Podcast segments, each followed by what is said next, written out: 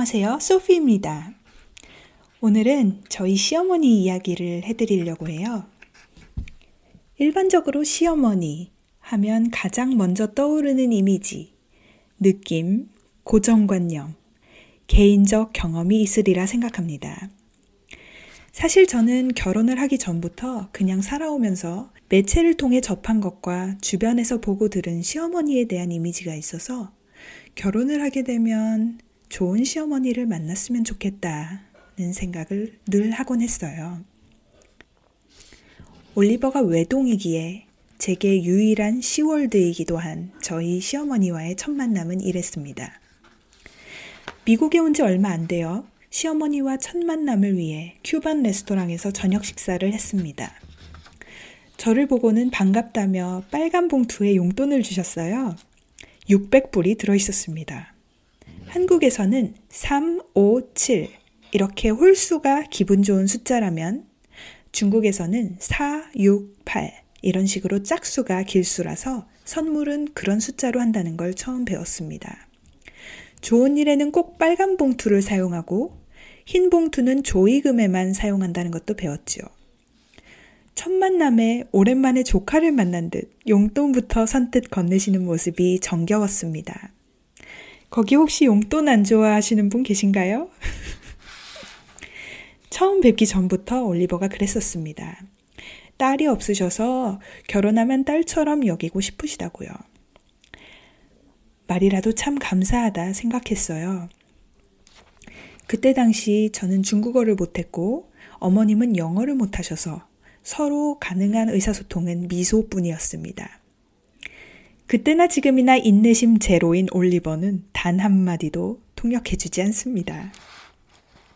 제가 미국에 온 초기에 몸이 안 좋아서 알아 누운 기간도 꽤 길고 막상 직장도 프리랜서 일도 다 그만두고 가족도 친구도 다 떠나 미국 땅으로 오니 좀 다운된 힘든 기간이 있었습니다. 그때도 삼시세끼 챙겨주면서 얼굴 한번 찌푸리는 모습을 본 적이 없었어요. 그렇게 잘해주셨는데도 저희가 독립해서 나갈 때 하루 정도 서운해 하시다가 저희 의사를 존중해 주셨고 자주 왕래했지요. 제가 임신했을 때는 특히 여기저기 오갈 때 무거운 물건이 많으면 올리버가 들고 그 다음엔 시어머니가 들어주셨습니다. 심지어는 제 작은 핸드백을 들어주셔서 놀란 기억이 납니다. 출산 후 세월이 꽤 지난 후에도 그렇게 무거운 걸 제 대신 들어주시곤 하셔서 그때마다 제가 들을 수 있어요. 감사합니다 하며 호탕하게 웃어드리면 같이 하하하하 하고 웃으십니다.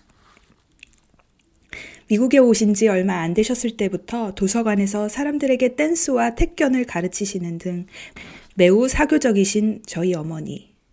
언제나 밝은 모습에 제가 배우는 바가 너무 많습니다. 개인적으로는 일찍 사별을 하셨고 힘든 생활을 오래 하셨는데 어디서 그런 밝고 아름다운 에너지가 솟아나는지 정말 존경스럽습니다. 제가 일반적인 시어머니를 만났다면 얼마나 잘 지냈을 수 있었을지 잘 모르겠습니다. 저는 솔직히 말씀드리면 전통적인 가치를 내세우며 무조건적인 존경과 대우를 요구하는 스타일의 시어머니를 만났다면 적이 되었기 십상인 매우 부족한 성품을 가진 존재입니다. 물론 그 안에서도 노력했겠지만요. 그래도 좋은 마음이 진심으로 우러나오긴 아무래도 어려웠겠죠. 사람은 상호적으로 소통하는 존재이며 가는 말이 고와야 오는 말이 곱다고 하죠.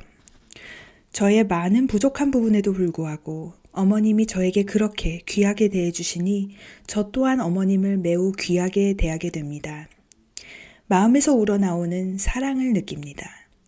그래서 틈나는 대로 어머님이 좋아하시는 달달한 바나나 너트빵도 구워드리고 양고기도 주문해서 구워드립니다. 이제는 제가 중국어를 조금 할 수 있고 어머님은 제가 중국어 하는 것보다 영어를 좀 더 잘하십니다. 그 연세에 꾸준히 영어 공부를 하시는 모습 또한 정말 존경스럽습니다. 지금은 많이 좋아지셨는데 처음에는 이런 식으로 영어를 하셨어요. 올리버 웨어?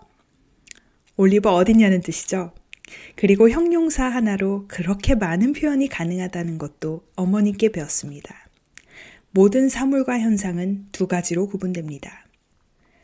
this, good, 아니면 not good. 요즘은 코로나 때문에 왕래가 어려워서 어머님이 저희 집에서 함께 생활하십니다. 어제는 제가 이것저것 하느라 바빠서 어머님과 아기 올리비아의 얼굴도 못 본 채 오후가 되어서야 거실로 나타났는데 어머님의 팔베개를 한 올리비아와 편하게 눈을 감고 누워 졸면서 어머님이 부채춤 추시는 용도의 그 부채로 함께 부채질하고 있는 모습을 보니 너무 아름다워서 마음이 짠하게 따뜻해지더라고요. 그래서 두 사람을 함께 끌어안았습니다. 며느리가 있으신가요? 겉으로만 내 딸처럼이 아닌 진심으로 내 딸같이 대해주시고 깜짝 놀랄 만한 감동스런 사랑으로 베풀어 주시면 며느리가 정말 딸 같은 존재가 될 수도 있습니다. 그냥 막연히 뭔가를 바라며 기대에 못 미치는 부분에 서운해 하기보다는 그냥 사랑해 주는 것도 좋은 방법일 수도 있어요. 내 딸이라면 그렇게 할 수 있잖아요. 그러면 그 며느리가 누구든 더 사랑스러운 사람이 될 거라 확신합니다. 여러분 감사합니다. 오늘도 좋은 하루 보내세요.